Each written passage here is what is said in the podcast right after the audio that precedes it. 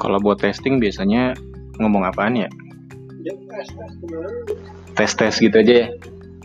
Oke deh, berarti uh, buat testing kali ini kita coba ngomong tes tes aja. Tes tes.